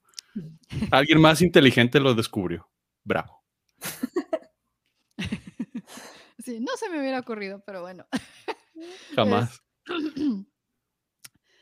Sí, y bueno, em, bueno, todo lo que presenta, todo lo que presenta esta nave, ¿verdad? Este que tiene, tiene sus cámaras como para guardar eh, a gente que está dormida o descansando en ciertas condiciones. ¿Qué más tenía? ¿Qué más tenía? Tenía su, tenía su cafetería, tenía todos sus, sus aditamentos como para que dos personas sobrevivieran ahí. Pero pues lamentablemente las cosas fueron mal. Eh, spoilers. Spoilers. spoilers. Las cosas no son como, se esperaban. Está cabrón no dar spoilers de una película que... que, claramente salió en el 2001. claramente ¿De qué hablas? Sí, sí, claro. Fue filmada en vivo. Fue un en vivo de, de YouTube, toda esa película. Y pues bueno, como mencioné anteriormente, esta nave pues tenía cabida para navecitas pequeñitas que funciona, su, función principal era eh, reparar cosas externas de la, de la nave, ¿no? Y esto también es, un, es algo que hemos visto en otras historias posteriores de, de ciencia ficción, de viajes en el espacio, naves grandes que contienen unidades pequeñitas para para funciones secundarias, ¿no? Y, pero lo, importante de estas pequeñas navecitas, las EvaPod, uh, no es precisamente que funcionaran muy bien para, para reparar cosas, sino que es precisamente en esta nave en la que el personaje principal tiene este viaje, viaje astral acá, machín, hacia el fin del mundo y pues es donde con, es donde, es básicamente donde suceden todas las cosas viajadas que por aquí nos, nos menciona Fofo que es gratis hacerlo con unos pequeños brownies que, que nos hagan viajar durísimo. Eh, pero sí, es en donde sucede la, la historia principal, o sea, lo, lo principal no sucede tal cual en la nave grande, sucede en esta pequeña navecita. Y creo que por ahí Arnoldo se nos está pixeleando por ahí. de ahí salió la de Eva. Eva. Se parece un poquito, pero. Pero no. Arnoldo, ¿estás bien? Te vemos un poquito. Sí, creo que sí, sí. Sí, ok. Un poquito, es que, es que se estaba cortando un poquito. Mi internet no está, no está muy bien, pero sigamos. No se preocupen, aquí ando. es, un, es un tema aquí recurrente. por, aquí, por aquí nos mencionan la nave del olvido. Esa eh, creo que es la mejor de todas. Ay, Dios. la nave del olvido. Esa nave lleva caguamas en lugar de café. Ajá. alcohol más duro, ¿no? Sí, yo estaba pensando acá en un roncito. Un tequilita. en, honor al, código postal, un, roncito, su cubita. y bueno, continuemos. Eh, ahora sí, es turno de hablar de una de mis naves favoritas. Bueno, antes de entrar ahí, mejor, mejor entremos a otro, mejor vámonos a otra, que debo confesar que yo no la conozco tanto porque yo no, no soy tan fan de, Star Trek, pero no podíamos dejar de mencionarla y es la, la, USS Enterprise, que la vemos por aquí, y que es, digamos que, la nave en donde se desarrolla básicamente toda la historia de, de Star Trek. Y bueno, yo la verdad, como mencionaba, no, no conozco tanto acerca de esta nave, pero digamos que no mencionarla era como que un pecado. no sé si ustedes tengan algo más importante que decir acerca de esta, de esta nave. O por aquí por los comentarios que nos, que nos digan qué onda. Eh, pues mira, de, lo poco, yo tampoco soy así muy clavado en Star Trek, pero sí este, conozco eh, pues, que, también tiene, por ejemplo, generadores de gravedad. Ese es, uno de los puntos más importantes porque pues tampoco se iban a poner a, diseñar los sets así como para este, que dieran vueltas los cilindritos y cosas así. Tiene un generador eh, también que es como un generador de fusión, que es el que le da todo el power. Eh, tiene eh, los transportadores, que es para que no bajen las navecitas o que no aterrice, bueno, que no, que no entre esta nave a los planetas, sino que teletransporta a sus, eh, pues a los tripulantes. Y en cuestión de, amenidades, tiene pues este, ahí sus, los cuartos para cada quien. Y una cosa que se me hace bien chida para resolver el problema de cómo se abastecen de cosas, es que tiene el replicador. Entonces ahí puedes replicar cosas y hacer todo lo que tú quieras. Es que es una hamburguesa, puedes replicar tu hamburguesa.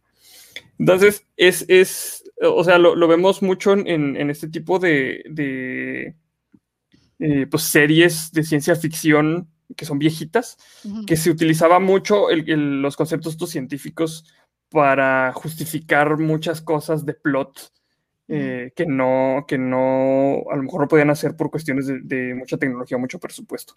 Entonces, esto hacía que los escritores eh, pues inventaran piezas de tecnología pues bastante chidas, fantásticas, para justificar todo ese tipo de cosas. Me acuerdo que la gente de, ese entonces decía, no, pues ¿cuándo vamos a traer una computadorcita así de bolsillo que te diga todo con el que nos podamos comunicar y tal y tal? Y ahora que tenemos los smartphones es prácticamente el concepto del comunicador de Star Trek. Entonces ahí, ahí, nos va alcanzando, este, o la realidad va alcanzando la ciencia ficción. Sí, y de hecho, bueno, ya que mencionas eso, eh, eh, hace poquito también hice un, episodio acerca de cómo la ciencia ficción ha influenciado a la ciencia de verdad y cómo se han logrado estos adelantos tecnológicos. Y, la serie de Star Trek ha sido una de las que, digamos, más influencia ha puesto en esto. Pero antes de continuar, aquí el público te aclama, eh, yo, el público te aclama. Gracias, Fofo. Bueno, es que eh, en el otro podcast hay una aclamada sección de José José. ok. Entonces voy, a intentar dar mi punto de vista como José José acerca de Star Trek. ok. Dale, dale.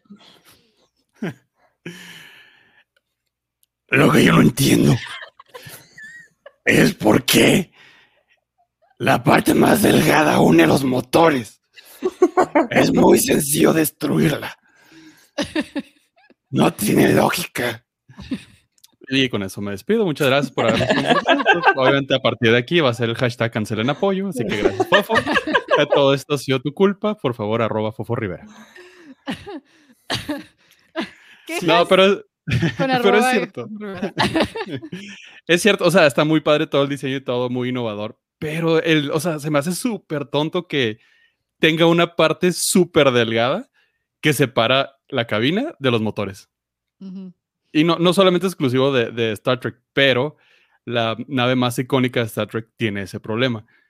Digo, eh, no digamos que no es lo más efectivo a la hora de una nave que va en el espacio y puede ser impactada por muchas cositas malas. Sí, pues es que eh, hay que recordar que esto es como producto de su época, no, o sea, los hacían para que se vean chidas, no para que, no, no para que jalaran. Se Entonces, sí, ya, ya cuando lo analizamos bajo ese, bajo esa lupa, sí, pues tienen un montón de, de fallas de diseño, un montón de naves, o sea, no, no, nada más la, la, Enterprise, sino un montón de cosas.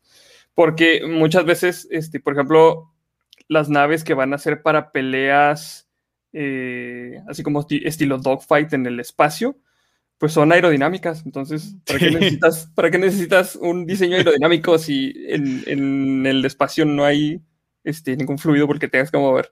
Entonces, sí, pues sí, sí, sí los entiendo porque el, el, diseño está bastante elegante, la neta está muy chido, pero pues no es para nada práctico. ¿Me estás tratando de querer decir que el, la ciencia ficción no tiene que ser realista? es que, por ejemplo... Por algo es ficción. Es que la gente no, no, bueno, este, no sé si, si yo, yo comparto mucho este concepto de hard, eh, eh, ciencia ficción dura, ciencia ficción suave. Porque, por ejemplo, este, Star, Star Wars es un estilo de ciencia ficción que es bastante suave, porque no, no explican cómo funcionan las cosas, no explican, o sea, no tienen un sustento científico bastante, o sea, muy, muy duro o muy aterrizado. Se ha mencionado en este podcast que Star Wars no es ciencia ficción, es, es, un space opera y realmente más bien es fantasía. Fantasía. Sí. Con naves, es fantasía con naves. Este, bueno, aquí nos dice Leo que no le pedíamos tanto a, Star Trek porque era 1966 y era teleabierta. y pues sí, o sea, muchas de estas cosas piratonas, eh, pues son cosas que realmente tuvieron que adaptarse a lo que se podía hacer manualmente con los props y con el set en esa época. Entonces, bueno. No sé eh, si, si ubican las escenas cuando les disparaban, por ejemplo, que llegaba Khan en su nave y les empezaba a disparar a la, a la Enterprise y que eh, pues los sacudía, ¿no? Los, los impactos de la nave. Entonces, cómo se movían todos ahí en sus sillas. Y cómo movía la cámara para hacer el check. Este. Entonces, cuando, cuando estabiliza la cámara y que todo el mundo está moviendo así como que, ah, sí, sí, se ve bastante cura de que los actores pues están pretendiendo que le están disparando. Pero pues bueno, pues eran, eran otros tiempos de televisión, la neta, así hay que darles chance. Sí, sí, es como con Doctor Who también, o sea, tú ves a los Daleks y dices, ¿esas madres qué? O sea, ¿qué, sí. ¿qué son malvadas. Están pegas con silicón esas madres. O sea, ¿qué tiene de aterrador esa ese este bote de basura con una madre de esas para un, con un, destapacaño. para destapacar, con un destapacaños ahí. Pero bueno, son criaturas muy malvadas. Este, Bastante. Lo chido es que el guion justifica todo. O sea, el, el, el guion está escrito de tal manera que tú cuando ves un Dalek y la neta este, te aterrorizas. Sí te cagas, sí te cagas. personalmente me han, más, me dan más miedo Los Ángeles este, llorones. Los Whipping Angels. Los Whipping Angels. Este, pero, pero bueno. Continuemos. Ay, ahora sí voy a hablar de mi serie. Ahora sí, ahora sí es, llegó la hora de hablar de mi nave favorita de todos los tiempos. Este, eh, bueno, hay otra que por ahí tiene mi corazón porque, pues, por nostalgia, ¿verdad? Pero esta recientemente es mi nave favorita y es la Rocinante de The Expanse. Y bueno, esta nave ¿Qué hace tan especial esta nave? Bueno, muchas cosas. Una de ellas, pues, es que es, es una opinión, una opinión meramente este, subjetiva, y es que, bueno, es la nave en donde se, se, desarrolla la historia de una de mis series de ciencia ficción favoritas, que es The Expanse.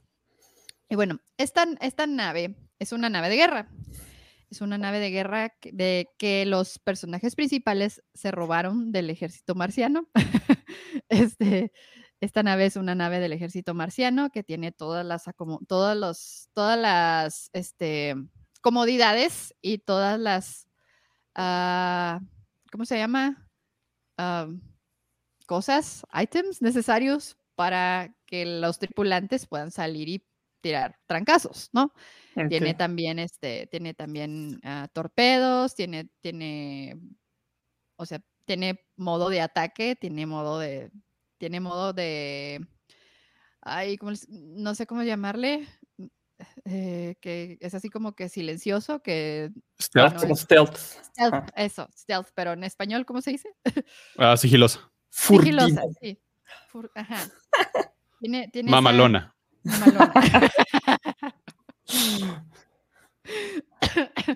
Este, sí.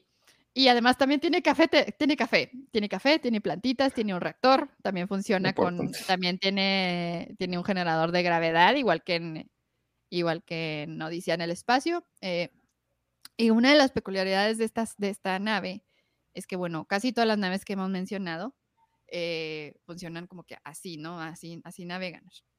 Ajá. Esta es más bien un, como un edificio. ok, ya. esta es más bien como un edificio, pero obviamente también este, tiene, pues, entra en su modo gravedad cero en la que los tripulantes tienen que activar sus botitas magnéticas para, para digamos que anclarse a alguna superficie y poder, este, y poder eh, estar eh, moviéndose dentro de la nave con seguridad. Otra de las cosas que me gusta de esta, de esta nave y en general de The Expanse es que es el modo en el que, en el que lidian con la situación de las cosas que traen los personajes en la mano o las herramientas. Todo tiene modo magnético para que se ancle, que no ande ahí flotando por todos lados. Em, y bueno, otra de las cosas que también tiene esta nave es que es bien pinche rápida. ok. Gracias al, Epstein Drive, Epstein Drive, que esto es una de las cosas que en The Expanse es, digamos que el elemento fantástico de The Expanse, ¿no? Es esta aceleración eh, matona que te permite viajar en una velocidad que, que de otro modo no se podría, pero que digamos que para esto necesitas entrar en, en gravedades fuertes, en varias Gs de gravedades para poder alcanzar esta aceleración. Yo, yo eh, eh, sé que me dijiste que viera The Expanse, pero tengo un montón de cosas en el backlog, entonces sí la tengo ahí pendiente, pero todavía no la he visto. Entonces, este, sí me gustaría que me, que me explicaras cómo es que funciona este Epstein Drive. Es básicamente acelerar a velocidades cercanas a las de la luz.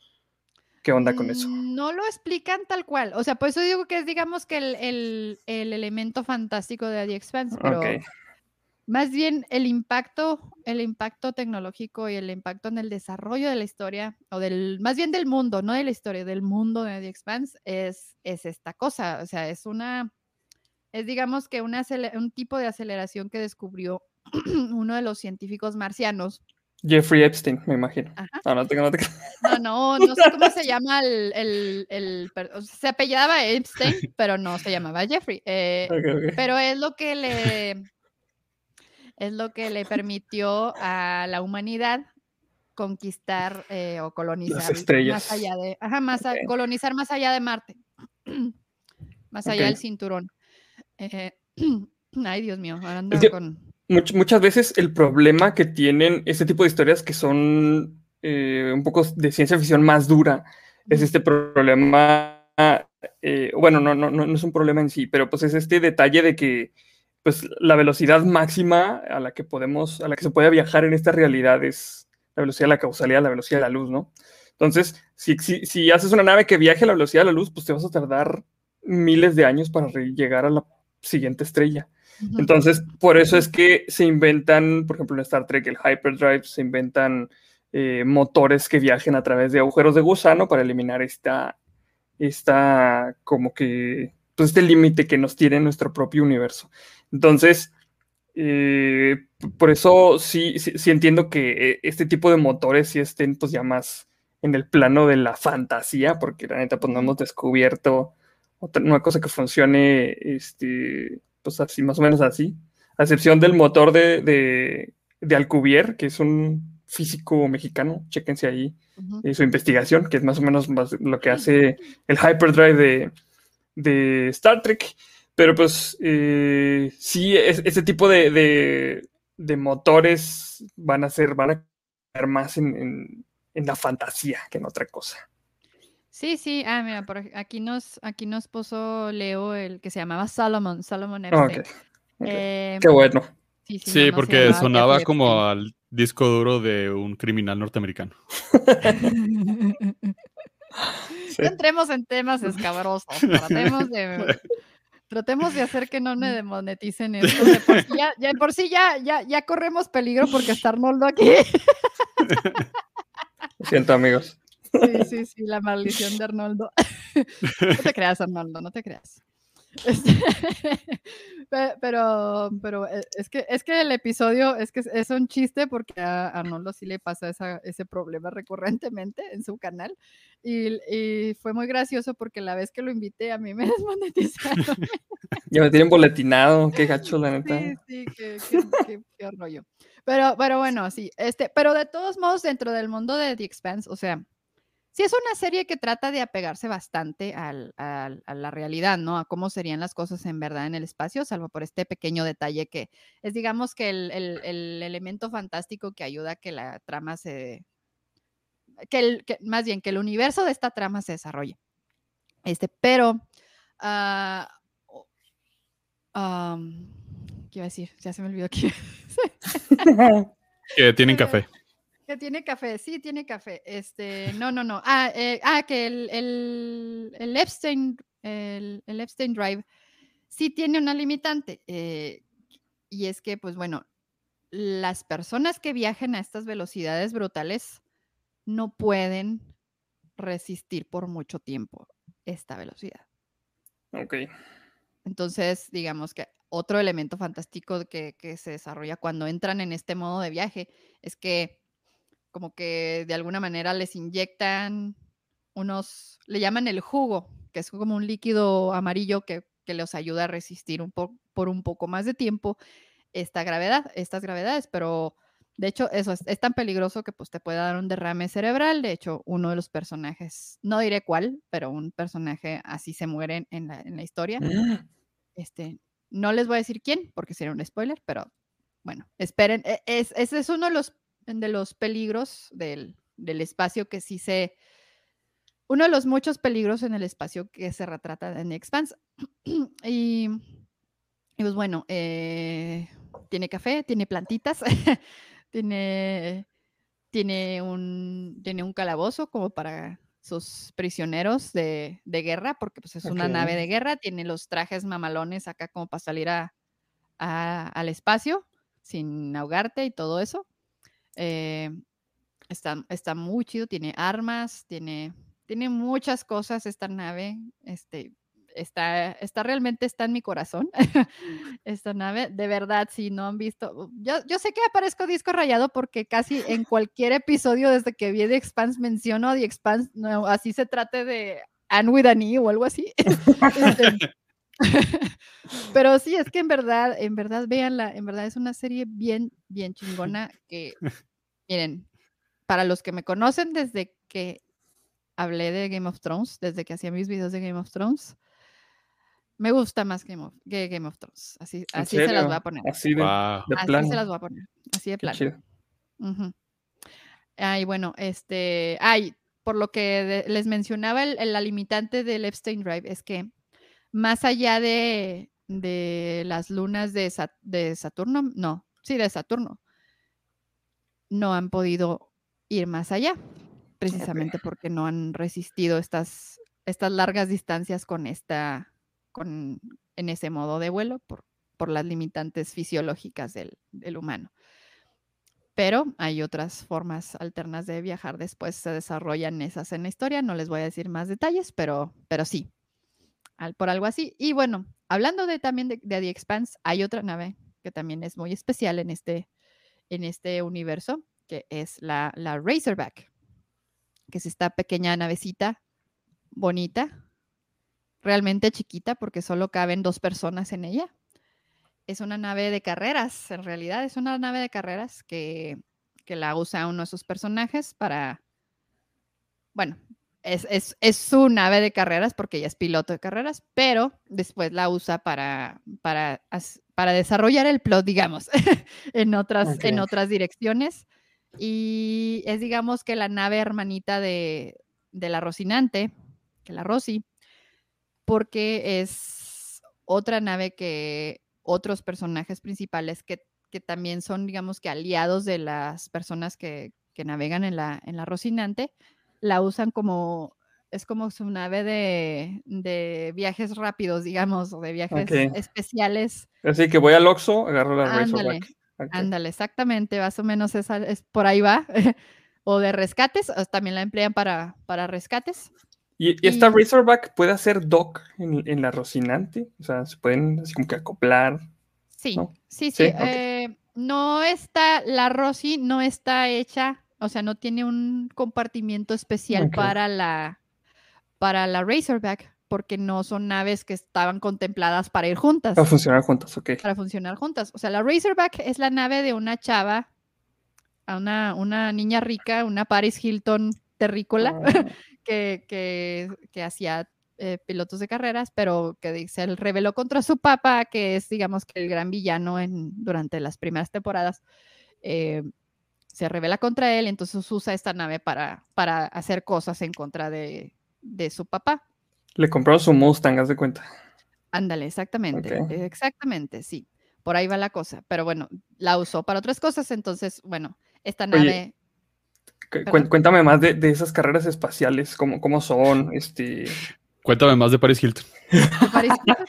Pues mira, lo que son las carreras estas no se desarrollan tanto en la historia porque no son, digamos que la parte principal de la historia, nomás es algo que se menciona. Algo que se menciona, ok. Ajá, pero lo chido de esta nave es por dentro cómo está. Por, por dentro, haces de cuenta, los asientos son, es uno detrás del otro, el de piloto y copiloto.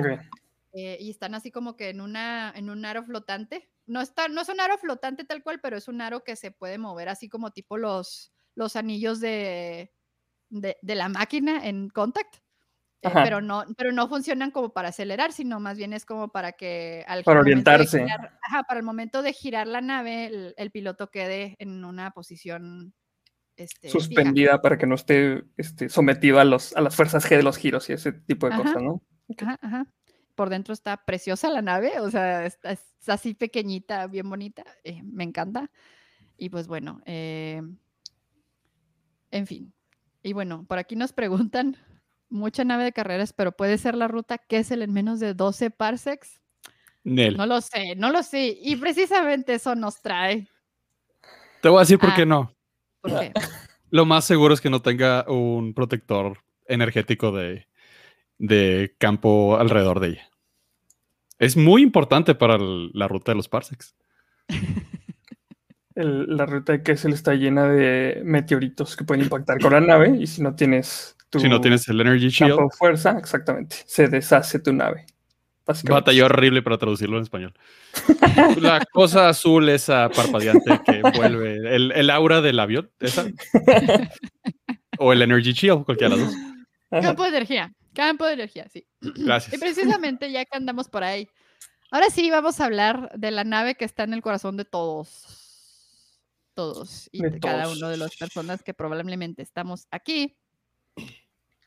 Y es nada más y nada menos que el, Millennium Falcon. El halcón milenario. Hay mucho que decir acerca de esta nave y por qué la amamos tanto. ¿Quién quiere comenzar? Échale yo. Ah, muy bien. El halcón milenario nace de dos palabras, halcón y milenario. no, en realidad su nombre es eh, YT 1300. Es una nave que básicamente está muy padre porque en el, universo de Star Wars es un bocho con motor de Ferrari. O sea, es una carcacha por fuera, es una nave muy barata de producir, inclusive dentro del canon de Star Wars es más barata un Millennium Falcon que un X-Wing. Pero trae mucho, mucha fuerza en los motores porque la idea del Millennium Falcon es mover carga. Todo el mundo, hasta yo creía que nada más había un Millennium Falcon, bueno, un YT 1300, pero en realidad era así como los bochos en la Ciudad de México los 90. o sea, había para donde voltearas. Y una de las razones por la cual fue tan exitosa como, un, como una navecita para, para contrabandear es que había muchos. Entonces, a la hora de, que las autoridades estuvieran buscando uno, nunca lo iban a encontrar. Porque pues era así como que te golpeo si, te, si veo un bocho y le pegas. te golpeo si ves un Whitey 1300 y le pegas. Es una nave con mucha fuerza, muy flexible y pues ya, a partir de ahí, de la historia de nuestro Millennium Falcon. Así es, así es. aquí nos dice Jesús Peña, es el Corvette coreliano. Exactamente. Yo le, no, yo le, yo le llamaría más bien es un, es un Zuru tuneado coreliano. Ok. válido, válido, también. Es que yo vengo los 90, tú llamas 2000 era.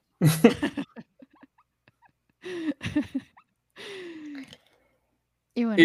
El, el, Millennium Falcon yo creo que se ganó el corazón de la gente por esto mismo que mencionábamos de las carcachitas, ¿no? O sea, es, es la nave, este, la carcachita por excelencia que tienes que estar arreglando. Y aparte, pues es la, la base del, del, uno de los personajes pues, más, más icónicos y, que se ganó el corazón de, de la gente aquí. Mira, Han Solo, aquí tengo mi figurita. no venimos con todo, ¿eh? Este, ya sé, así sacando la colección.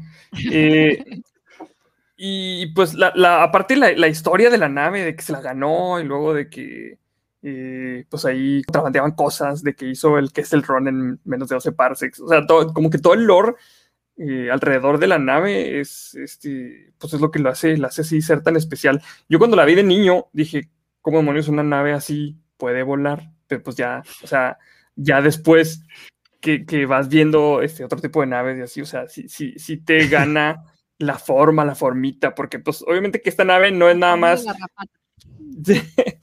Vuela con el poder de la imaginación.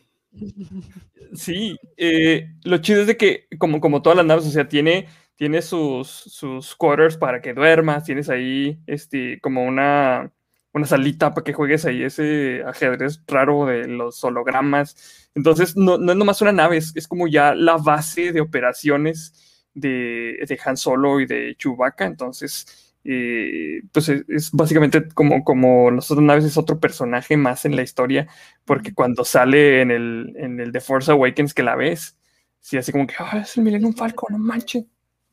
Es el, es el RB de Han Solo. sí, básicamente. Wow. Acabo de caer en esa noción. Así es, así es.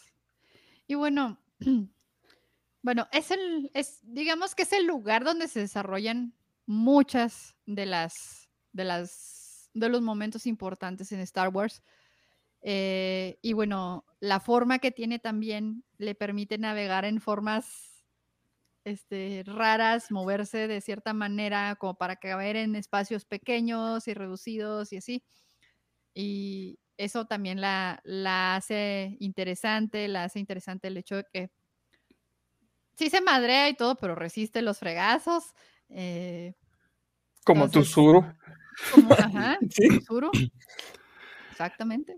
No quiero ser, eh, o sea, obviamente esto es una completa exageración de mi parte, pero desde el punto de vista del piloto, el que la cabina esté hasta el extremo derecho y tener que calcular toda la dimensión del lado izquierdo de la nave. Es una estupidez, pero a la vez te demuestra que nada más grandes pilotos podían volar el, halcón milenario. Es como manejar un, este, un camión de tonelada, básicamente. O sea, le necesitas calcular bien chido. Es como driftear un camión de tonelada. sí, sí, sí, sí. Aparte, este, cuando, se suben a los, a los blasters, ya es que tiene esta eh, como controlito y luego que, va dando vueltas y así. También eso, se me hace bien raro porque no, no tiene como que blasters automáticos, entonces tú los tienes que apuntar. Y eh, pues se ve que la nave no es para eso, pero así como, como dice Joe, o sea, los pilotos que, la tripulan hacen que esta nave pues este, explote todo el potencial que tiene. Está bastante chido. Eh, cabe recalcar que dentro del canon el halcón milenario, obviamente la nave pues es muy genérica. Lando Calrissian cuando la gana, que nunca explican cómo la gana, él es el que la pimpea y lo podemos ver en la película de Han Solo, de cuando entras y dices, ah, caray, este no es el Millennium Falcon que conozco y está todo madreado. Es porque eh, eh, Lando Calrissian lo utilizaba como su hotel motel y lugar de París. E inclusive ya ven que en la parte de adelante tiene el cargo bay Dicen que ahí era como la zona del after party de este güey y sus, sus épicas aventuras. Entonces, por eso es que este güey le da una personalidad todavía muchísimo más acentuada al Millennium Falcon. Es que todo mundo, todo mundo hemos querido comprar un Mustang viejito y irlo arreglando. Básicamente es el mismo concepto. Básicamente. lo voy a tunear, vas a ver. Pero no te calzó para el Mustang y te compraste un Sur. Sí, exactamente. Y lo tuneaste, pero pues le suena a los amortiguadores. le pusiste una aletita. Ah, sí, claro. Pero tiene mucho corazón, tiene, es, es, definitivamente un personaje más dentro de la franquicia. Sí, pues como dice Han Solo en, en The Force Awakens, Chewie, we are home, es, es, es la casa, es, es, no sé, o sea, no nada más es el, es el vehículo, digamos, en donde se desarrollan las cosas, sino sino que tiene también una carga eh, emotiva ahí que precisamente con todas estas cosas, con todos sus desperfectos y todo eso, es, es, no sé, no sé cómo, no sé cómo describirlo, algo así como es, es una nave adorable en todos los aspectos, hasta en la forma de, en la forma y todo lo que, todo lo que puede hacer semejante carcacha. Es es como el underdog, ¿no? De las naves. Sí. pues de ahí la, icónica frase de la princesa Lea que dicen, ¿me veniste a rescatar en eso? sí. Eso con respeto, por favor. Tiene nombre y es la última nave que pisó Obi-Wan Kenobi. Oh. ¿Tú son? Pero bueno. Ah, ah una mención especial también, ya que estamos hablando de Star Wars, a ¡Tarán! la X-Wing. Esta nave fue seleccionada por Joe para hablar de ella. Motivos 100% selfish de yo la quiero volar. fin del comunicado. no, creo que también es una de las de las de los naves de los aviones, no son aviones, son naves. Eh, más icónicas del, dentro de la fantasía de Star Wars, cuando hacen la corrida hacia la estrella de la muerte, cuando empiezan todos los Red One, Red Two, Red Leader, todos, dices, güey, o sea, es que eso está bien chingón. Digo, sin contar que son un grupo guerrillero que destruyen y matan a dos millones de personas, pero vamos a dejar pasar eso y vamos a enfocarnos en el avión que lo logró. Los terroristas. el X-Wing se volvió tan icónico que logró un regreso bastante exitoso en la secuela, con ligeras modificaciones nada más, lo cual habla del buen diseño y lo aerodinámico que era dentro del, del Lord de Star Wars. Aquí sí le doy un punto de, a favor con lo de, la, lo de lo aerodinámico, muy entre comillas, es porque pueden hacer dogfight en en el espacio, pero también dentro de los planetas. Entonces, tiene que tener un poquito ahí de, juego. Bueno, más bien le encontramos el por qué tiene un poquito de juego. Sí, sí, sí. Y, lo disfruto bastante. Está muy en mi corazón. Si, si me dicen cuál nave de todo el, de todo el universo me gustaría volar más, es esa. Pero con un R2 atrás. Fíjate que eh, ahora que mencionas eso de que si se meten a las atmósferas de los planetas, jamás me, he explicado cómo le hacen entonces los TIE Fighters, porque esas mares es, es, pues es una canica con unos paneles solares al lado. Entonces, este, sí, sí, sí, estar canija la magia que hace que vuelen los TIE Fighters. Eh, pero otra cosa que, a lo mejor, y, tú nos puedes decir, ¿por qué la rebelión tenía tantos X-Wings si se supone que eran naves así como militares? Eh, caras. Chiras, caras, ajá. Eh, Coruscant. Crescent ah, y Alderan. Alderan era un planeta con bastantes recursos y fue el principal promotor y inversionista de la rebelión. Ok. Sí, porque pues esta, las, las X-Wing eran pues, las naves insignia de la rebelión eh, y pues eran bastante efectivas, la neta. Sí, sí, sí. Y claro que tenían, digo, dentro del universo, lo, lo que los hacía diferentes es que las naves de los rebeldes nunca se descomponían. O sea, las reparaban hasta que volvían a ser otra. Ajá. O sea, Vision podría tener una plática con un X-Wing y decir, ¿realmente eres un X-Wing? Todas tus partes ya fueron modificadas.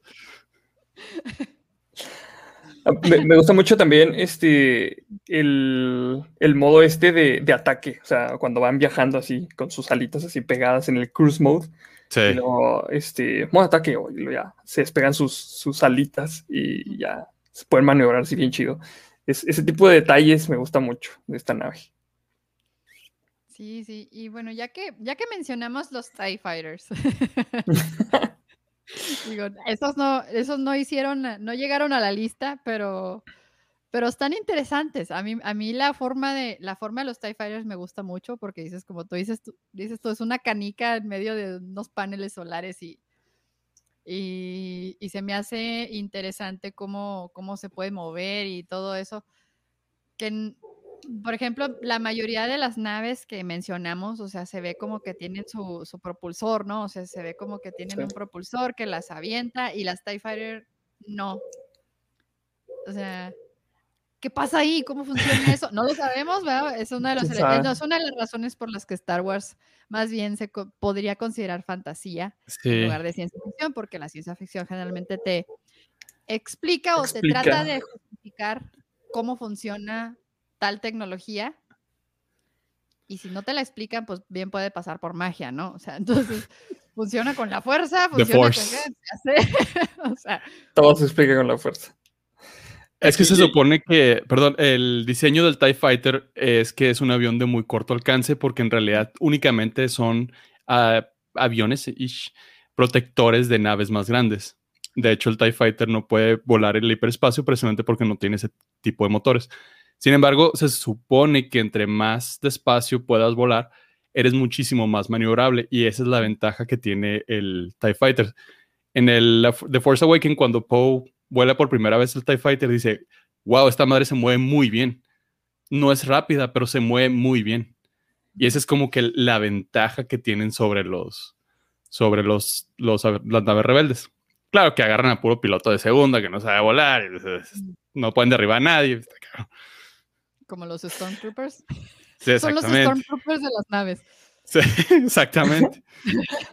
A mí, a mí, me gusta mucho, en particular, cómo suena en las películas. O sea, los motorcitos ah, de las TIE Fighters suenan bastante chido. Sí. Y eh, tú, tú, cuando la ves, dices, esa, esa, madre es una nave de un malo. No sé por qué, no sé si ya se nos implantó mucho en la cabeza de que son las naves este, de los malos, pero tú cuando la ves es un diseño perfecto para una nave de un malo, no sé, se me hace muy chido eso. No hay pierde. no sé si sea la forma o. sí, no, sé, pero, pero, sí, Todo dice que es un malo. que es ecológicamente responsable. El sonido. Por ahí leí que era como que la mezcla de unos sonidos de unos elefantes, como que al revés la cinta, o no sé qué, algo así, que era como que eh, eh, así fue como hicieron el, sonido de las, de las TIE Fighters. No me sorprendería. Sí, este George, Lucas tenía muy poco dinero y mucha imaginación. Es que los efectos prácticos roleaban en esas épocas y la neta sí. Quedó muy chido.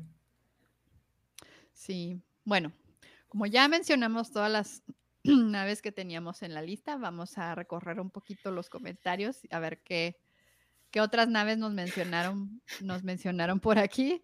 Este, a ver, Aquí porque Nadie lo quiso tocar. No es racismo, pero bueno, o sea. Todo el mundo evitamos esa parte. Sí, pero bueno, no por nada Darth Vader es su color es negro, ¿verdad? Su color es la este ausencia de luz. Ajá, porque es la ausencia, ajá, es la oscuridad, es el lado oscuro, es la representación del lado oscuro, no es un racismo, pero bueno, en fin. o al menos eso queremos decir, ¿verdad? Este, eso queremos, eso queremos Por ahí, ah, por aquí me menciona Leo una nave que también está un poquito en, mi cora, pero, pero no, es un, no es una nave que aparece en una película ni en una serie, sino ni en un libro, sino en una canción, que es la nave del Capitán Beto, este que está hecha en, Laredo. Eh, en Aedo, no, en Aedo, no en Laredo. eh, es una, es una nave que aparece en una canción de, de, Spinetta y cuenta una historia bastante, bastante triste acerca de, pues, del Capitán Beto, que básicamente lo lanzan al espacio y se queda solo y pues ya no puede más de soledad. Su anillo que lo protege de los peligros no lo protege de la tristeza y pues, pues sí. Es una historia muy, es una es una canción muy bonita y una historia muy bonita, por eso la, la mencionamos por aquí. La historia de mi vida. La historia de tu vida. Ah. Pues bueno, por aquí también nos mencionaban, a ver esta. A ver, explícanos eh, esta. El chiste local, porque es la, era la aeronave de Luis Miguel. Oh. la Lockheed L1329 Jetstar 2, o más bien la... Extra Alfa Romeo Oscar Kilo. Es la nave que peluceaba este, Palazuelos porque él volaba en el avión presidencial de sus mm. compas. Ok.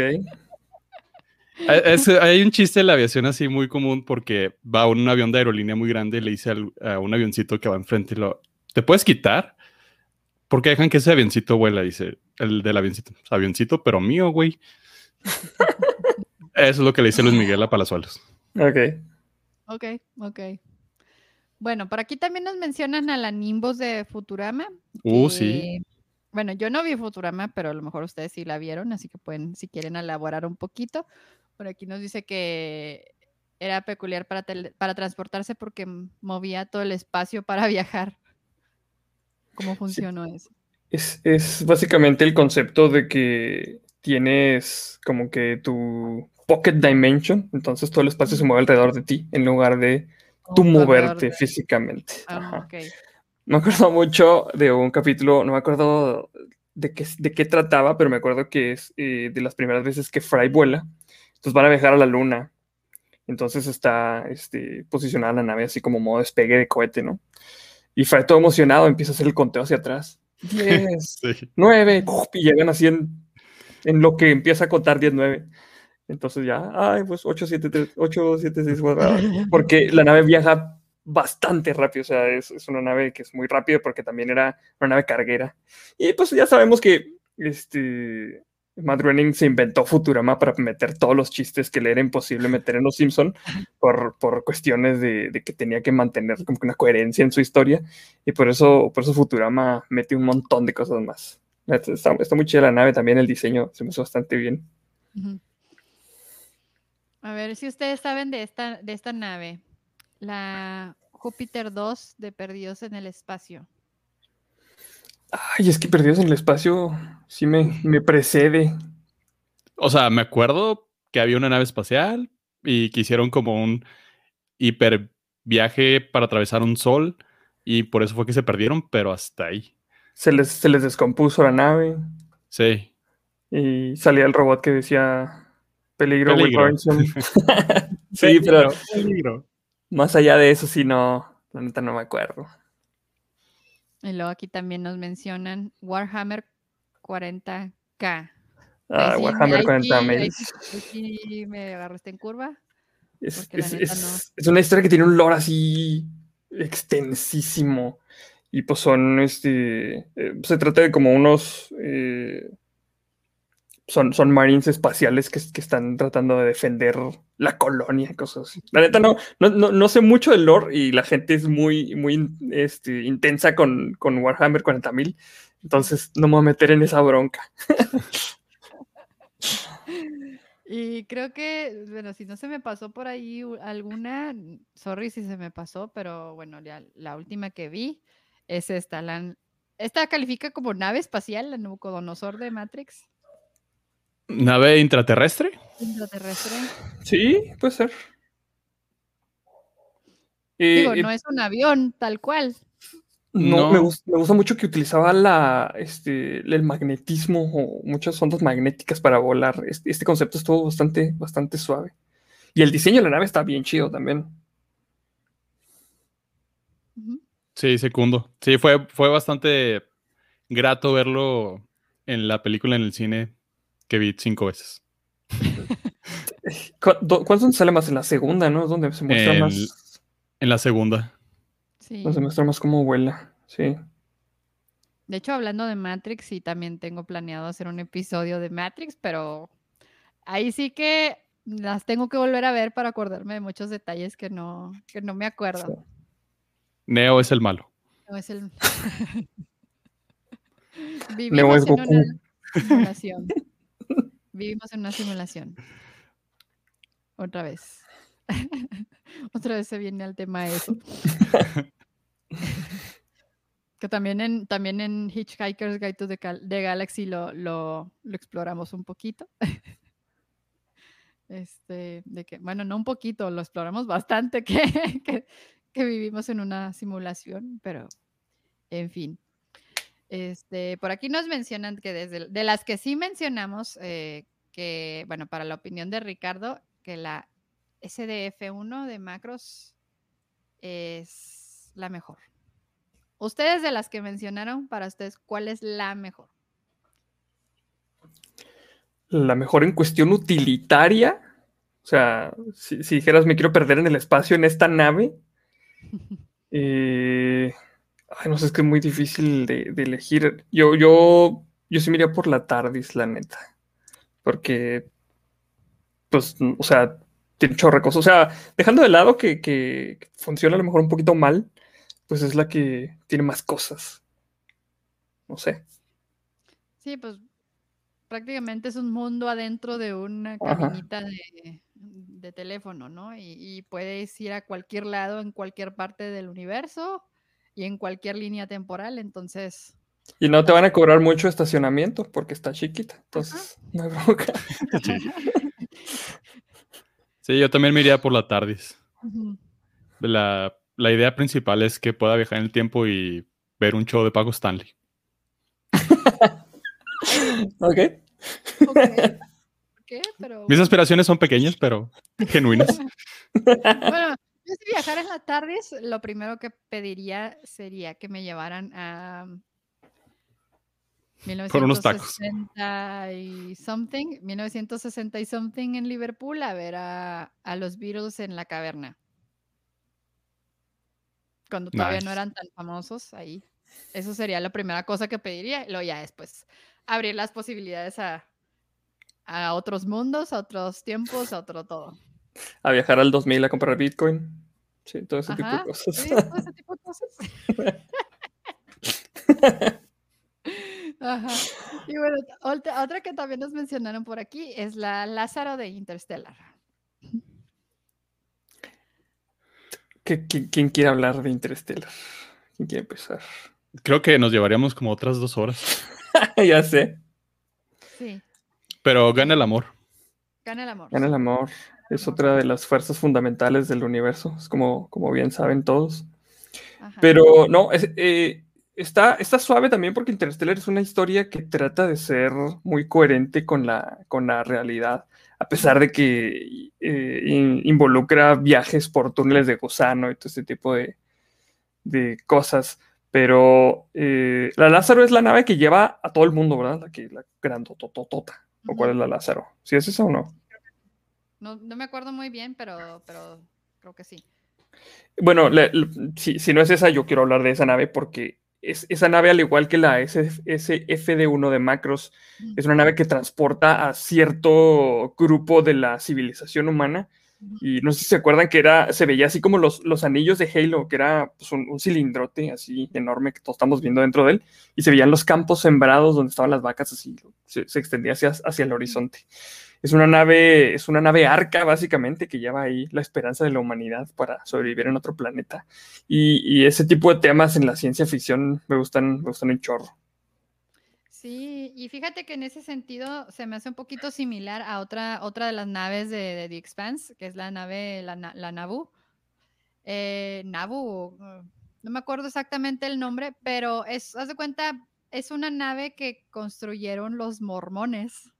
Ah, es una nave gigante que construyeron los mormones que, tenía un espacio diseñado para ahí también ahí hacer cultivos y todo lo trataron de hacer lo más parecido a lo más parecido posible a, la tierra, ¿no? O sea, que se viera como la tierra para que porque el propósito de esa nave era simplemente navegar hasta el fin de los tiempos, a ver qué pasa, a ver dónde llegan. A ver qué onda. Ajá, o sea, no, no había un no había un propósito, digamos, de guerra o un propósito de, voy a encontrar otro planeta para vivir. O sea, simplemente era. ¿Y sin electricidad? A ver qué pasa.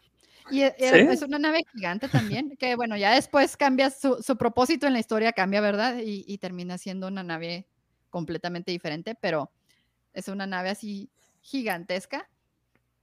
Y también, o sea, está diseñada para albergar un, grupo grande de personas que no necesariamente tienen que ser científicos o letrados en, en todo lo que se, pues, se refiere al, funcionamiento de la nave, ¿no? En sí. Pero, o sea, está, está diseñada para generar ellos sus propios recursos, por ejemplo, de alimento y todo esto. Entonces, bueno, ese era el propósito original de la nave, ¿verdad? Después se, se desvirtuó por las circunstancias, pero, pero sí, o sea, me recuerda, me recuerda a esto. ¿Vieron Race by Wolves? De pura casualidad. No. Eh, es, es, una historia de este señor uh, Geiger, de, el de Alien. Creo que sí es de él, la neta no me acuerdo, pero los diseños me que son de él. Pero en, en, esa historia cuentan también que la civilización ya está a punto del colapso. Entonces seleccionan a un grupo eh, pequeño de humanos que, tiene la peculiaridad de que son fanáticos religiosos, así como los mormones que mencionas ahorita. Entonces suben a esta, a esta nave, o es, que se me hace que eran, no eran nada más una, eran como tres naves que son básicamente arcas en las que van a ir a colonizar otros planetas. Y la peculiaridad de esta nave es de que están todos como en un, en un tipo de estasis, en un sueño, y les están simulando una realidad en lo que van en el viaje. Entonces pasan ahí, viven eh, si no me equivoco, como 15 años eh, en, esta, en esta como realidad virtual. Entonces todo el mundo va ahí este, dormidito, pero conviviendo en esta realidad y ahí hacen sus misas y ahí le rezan ahí al dios sol eh, y, todo ese tipo de, ondas. está buena la historia, no, no pasan mucho tiempo en esta nave porque pues la historia se desarrolla en otro, en otro lugar, pero también está interesante ese tipo de, de historias, de arcas. Sí, sí, sí. También, pues como ya mencionamos anteriormente, la de Wally. la de Wally. La de Wally, que alberga básicamente a toda la humanidad que se, se, fue de la Tierra buscando otro planeta para no, porque lo, básicamente lo destruyeron. Es un McDonald's gigante, la nave Wally. McDonald's gigante, sí. No es queja. ya te veo con en tu. ¿Y Chicken McNuggets?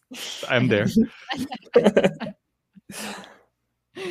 En fin, no sé si tengan otra nave que, quieran mencionar que se nos haya olvidado, que... Nada. De mi parte no, estuvo bueno. Estamos bien. No, por aquí, nada por allá. Perfecto. Bueno, pues entonces, muchas gracias a los dos por, por haber participado en este, en este episodio, porque se dieron pláticas bastante padres. Y pues bueno, finalmente, como siempre, eh, este es el espacio para, en el que ustedes pueden mencionar algo acerca de sus, sus proyectos y lo que quieran compartir. Comenzamos por Arnoldo. Orden alfabético, vámonos. Ok.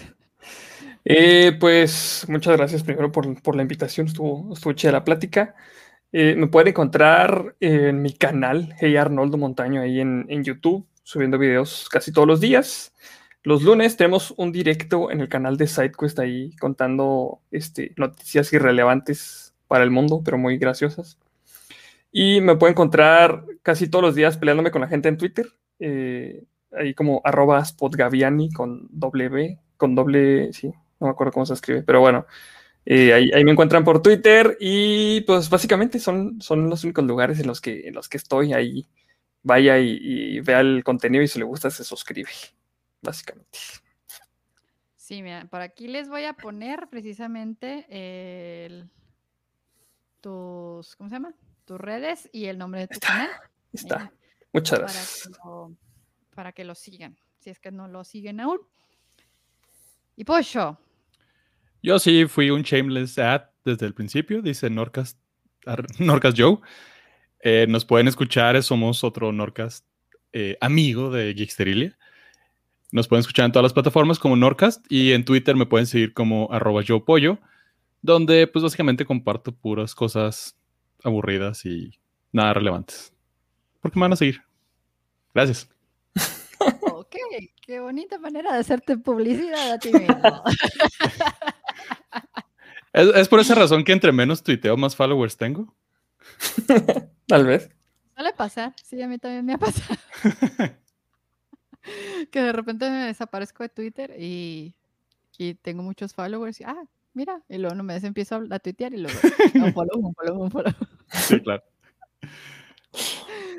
Ay, en fin. Y pues bueno, hemos llegado al final de este podcast. Les agradezco su tiempo, su suscripción al canal y su like si es que me están viendo en YouTube y su follow si es que me están bien, si es que me están escuchando desde su proveedor de podcast favorito. Este video, bueno, más bien este audio lo van a, lo van a poder escuchar unas horas después en Spotify o en su en el en el donde escuchen su podcast, donde escuchen sus podcasts. Y bueno, los invito Finalmente los invito a que visiten el, o se unan al grupo de, de Geeksters desde mi página de Facebook, Geeksterilia, en donde podremos seguir, ampliar estas, este tipo de conversaciones, podremos compartir sugerencias, comentarios eh, de, nuevos temas o memes. Generalmente son puros memes. Pero todo es bienvenido. Muchas gracias por habernos acompañado y que la fuerza los acompañe. Bye bye.